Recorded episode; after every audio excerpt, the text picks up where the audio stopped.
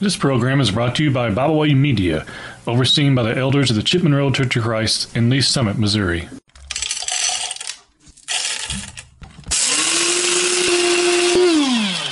Thank you for joining us today here on Coffee with Zac and Russ. Hello again, and we do want to welcome you back to Coffee with Zac and Russ. And as always, we thank you for being here with us, and we hope you have had a good, winter holiday season. It definitely is upon us here in the Kansas City area, with several inches of snow on the ground and school and snow days coming in one after another. And so it's just that time of year.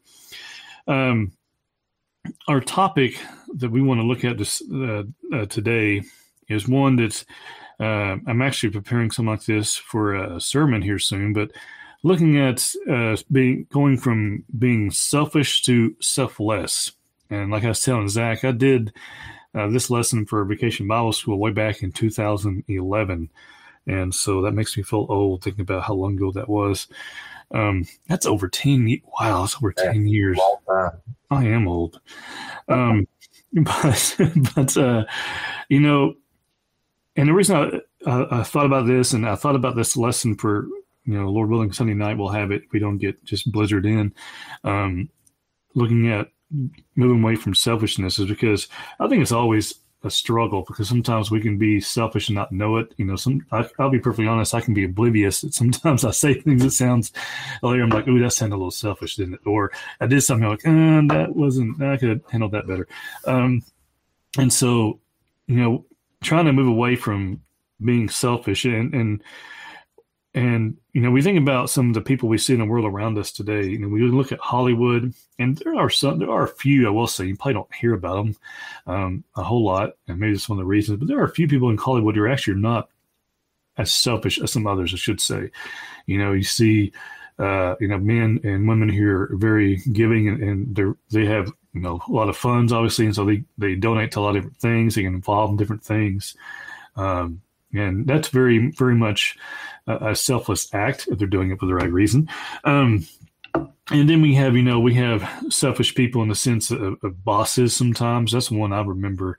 I've worked with a few bosses over the years who are very selfish, very demanding of people, and only thinking about themselves. And so we have a lot of examples of that. And before we get into looking at some signs of selfishness, I'm going to let Zach add anything like in way of introduction or this next point here, as we consider this idea of moving from selfishness to selfless.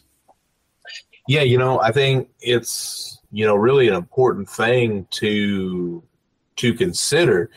And, I consider just a couple of Bible verses as we think about introduction here. We always need to examine ourselves. Paul would tell them in Corinth, there in 2 Corinthians there in the last chapter that, they needed to test themselves. They need to examine themselves in that context to see if they're the faith. But when you talk about this, we need to examine ourselves to understand about, are we a selfish individual? And we'll talk about it more as we get into our lesson, but there's people in scriptures that they had selfish actions, and some of those individuals, it cost them their life. I think about Ananias and Sapphira there in Acts chapter number 5.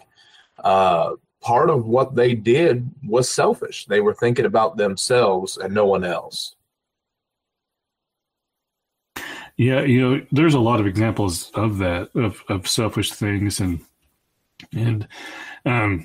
we have to, like I say, I have to try to be more aware of that, because sometimes we can do things that we don't think about at the time that can be contrived or viewed as being selfish. Think about Ephesians chapter 5, as we get to our first point, looking at some signs of selfishness. And, one of the things we can do, and I say this kind of jokingly, but if you were to ask your spouse if you are selfish or if you are selfish at times, what would they say? And I think in all reality that probably most of us would say, well, they're probably going to say at least sometimes that, yes, we are selfish. As I look at Ephesians chapter 5 and verse 28, the Bible says, "So husbands ought to love their own wives as their own bodies. He who loves his wife loves himself." If we love our wives, we will strive to be those who are not selfish. I mean, there'll be times we're going to be selfish, or some we're going to do is going to be perhaps viewed as being selfish, even that wasn't our intent. But to be, a good husband or a good friend or a good father, we can't be selfish. Yes, we can do things for ourselves without being selfish, do things we enjoy without being selfish. But as you look at Ephesians 5 and verse 28, I think about this idea when he says here, so husbands ought to love their own wives as their own bodies. This reminds me a lot of the golden rule. If you love your wife, you'll treat her as you would like to be treated. You won't just go off and do your own thing, constantly. You won't, the world is bigger than me, myself, and I, so to speak. And so Ephesians chapter 5 really makes me think of that when I look at verse 28. And then again here, and I'll read this verse and let Zach had anything in light. But Galatians 2, it would help if I turn over there. Galatians chapter 2, if you look at verse 20 there, it says, I have been crucified with Christ. It is no longer I who live, but Christ lives in me. This is a very selfless statement. And I know Zach has probably heard me say this, and I mentioned it actually in the Bible class last night. And that is, hear people say, I want to be more like Paul, or I want to be more like Jesus. While those are good things to say, we better understand what that entails. And it entails being very selfless. And we find here in verse 20 of Galatians 2, he says, it is no longer I who live, but Christ lives in me, which means what I do in this life is not based upon my own selfish desires. And those are things for us to consider. Go ahead, Zach. Yeah, I love the Apostle Paul's attitude there in Galatians chapter 2 and verse number 20, because, he was, looking to sacrifice for Christ. And, again, going back to what I mentioned earlier, we have to do that self-evaluation. Am I looking to sacrifice on the behalf of others? We were talking with my kids the other day. We were doing a Bible study. I say the other day, this has probably been several months ago, but we were talking about just agape love and what it means to have agape love, that sacrificial type love. You see Christ, he was willing to sacrifice for others. He wasn't concerned necessarily about his own will. We joked in the house. I said, I'll make the sacrifice and I'll let Sarah eat all the broccoli, and, I'll make that sacrifice and I don't have to eat broccoli.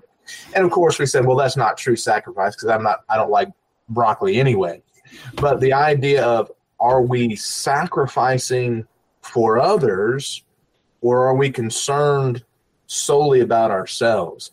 And, you see this in Scripture where people are solely concerned about themselves. You think about what Jesus is dealing with in the Sermon on the Mount when you get to Matthew chapter 6. Now, these people weren't necessarily just concerned about themselves, but you see the attitude that they had. They were worrying about, well, verse number 25, Jesus tells them, therefore I say unto you, take no thought for your life, what ye shall eat or what ye shall drink, nor for your body, what ye shall put on. It is not life more than meat, and the body more than raiment. And, he's going to go on through that discourse and say that, God is taking care of you. But, do we get caught up in, well, what am I going to eat? What am I going to wear? What am I going to have? And oftentimes we lose sight of others. Paul would say in Galatians chapter 6 and verse number 10, therefore, as you have opportunity, do good unto all men. Notice he doesn't say do good unto yourself. He says do good unto all men. And then, of course, especially those of the household of faith. But what I find really interesting, the verse prior to that in verse number 9, he says, don't grow weary of doing good. And so, we have to evaluate ourselves. Am I concerned with my own thoughts, my own desires, or do I care about others as well? And so, there's what we would sometimes call maybe the obvious signs of selfishness. But then, there's other things, just kind of moving into our next point here. There are other things that individuals do that show that they're selfish, but they don't realize that's what it shows.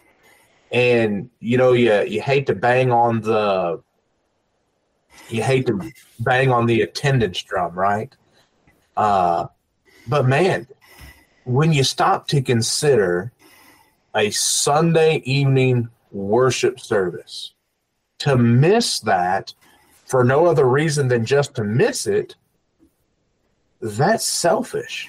You know, one of the purpose of assembling together, we go over to Hebrews chapter 10, and you know the verse that you're thinking about there, but when you consider Hebrews chapter 10, and hit the wrong button, not Hebrews chapter 12, need Hebrews 10. Digital Bibles are great. You know, Hebrews chapter 10, verse number 25 talks about not forsaking the assembly. But if you back up to verse number 24, what does it say? Let us consider one another to provoke unto love and to good works.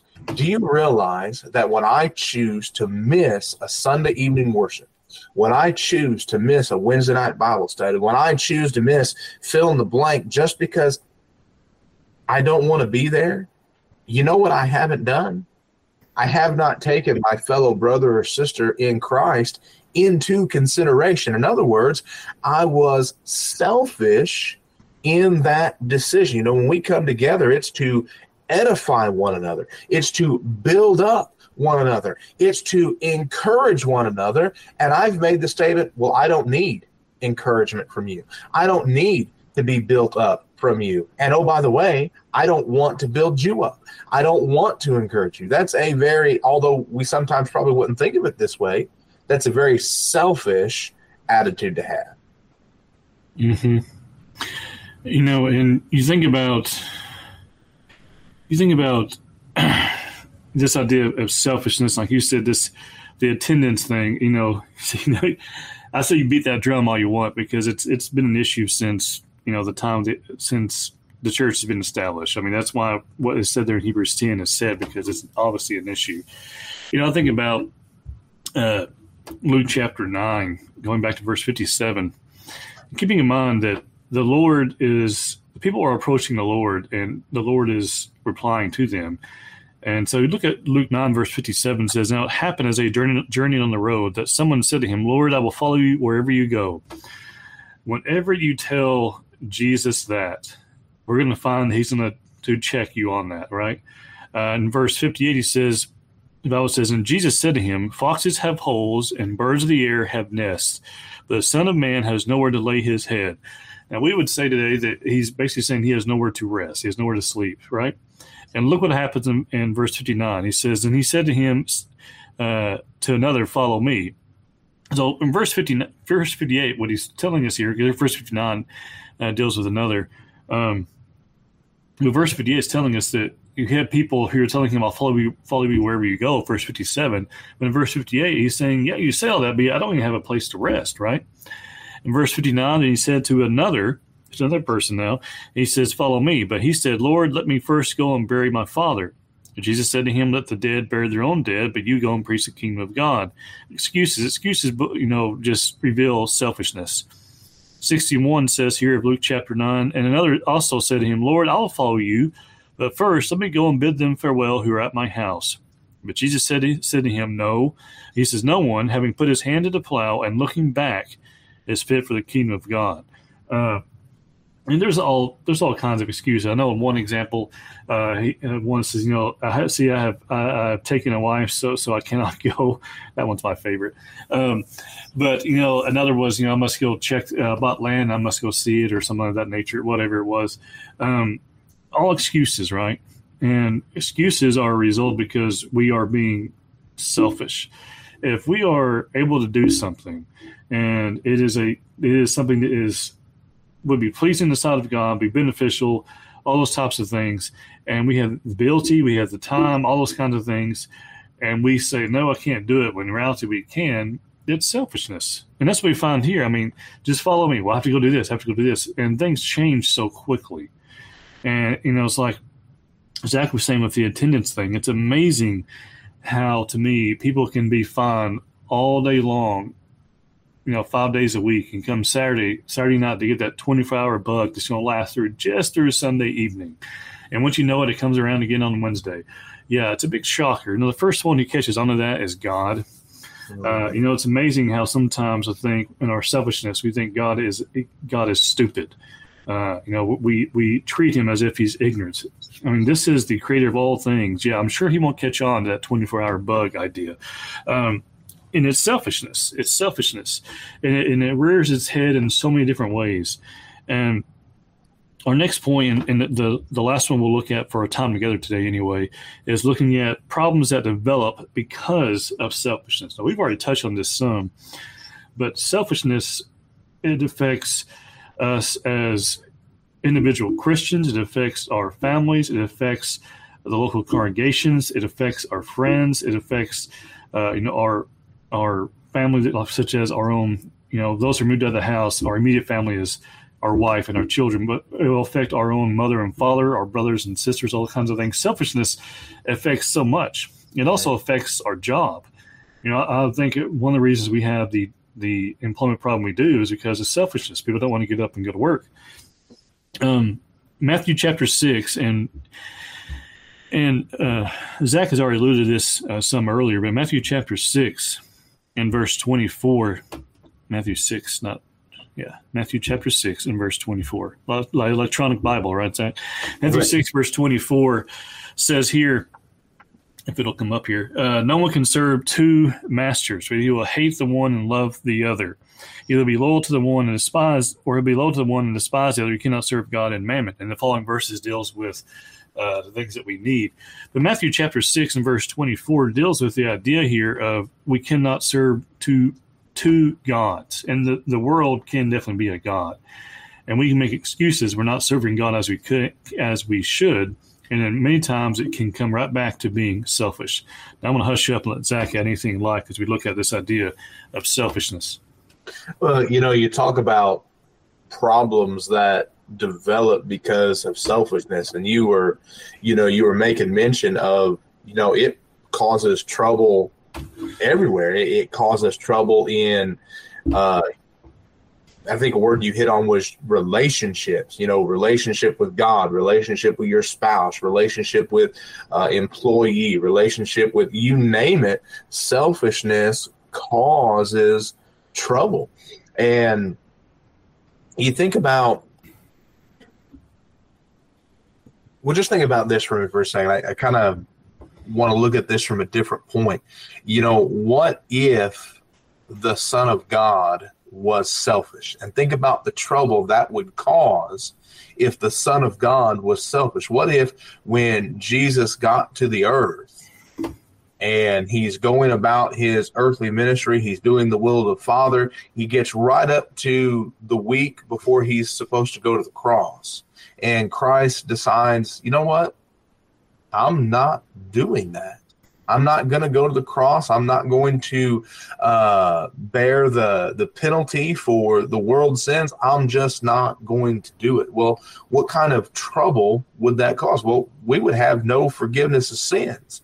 And so I think about selfishness just in that sense, that you boil it down, it's a sin problem. Something I learned a long time ago from a Bible class teacher, and it probably wasn't original to her, but when you examine your life, and they used the acronym JOY, J-O-Y, and they said put Jesus first, others second, and yourself last. Well, when you have selfishness, it reverses that. People put themselves first. And when you put yourselves first, all sorts of problems arise. And again, you have those different relationships. But, and you even made reference to this earlier, sometimes we get into what we're doing and we want to think that God is oblivious to our actions. We know Jesus says something, again, referencing the Sermon on the Mount in Matthew chapter number 6. And I did a lesson on this, on these series of verses, Matthew chapter 6, verses 1-5. And I entitled that lesson, "Why Do You Do What You Do?"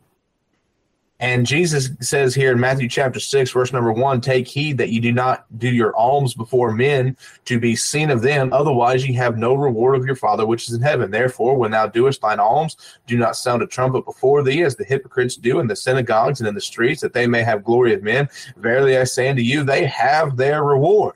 And so why are you doing what you're doing? Why are you giving these alms? Is it to be seen of men, or is it to do what's right? And what you see, those that are doing it to be seen of men, why are they doing it? So they can get the pat on the back, so they can make themselves feel good. Well, when you think about it, it's a selfish action, but who knows the motives behind all things? God does. Mm-hmm.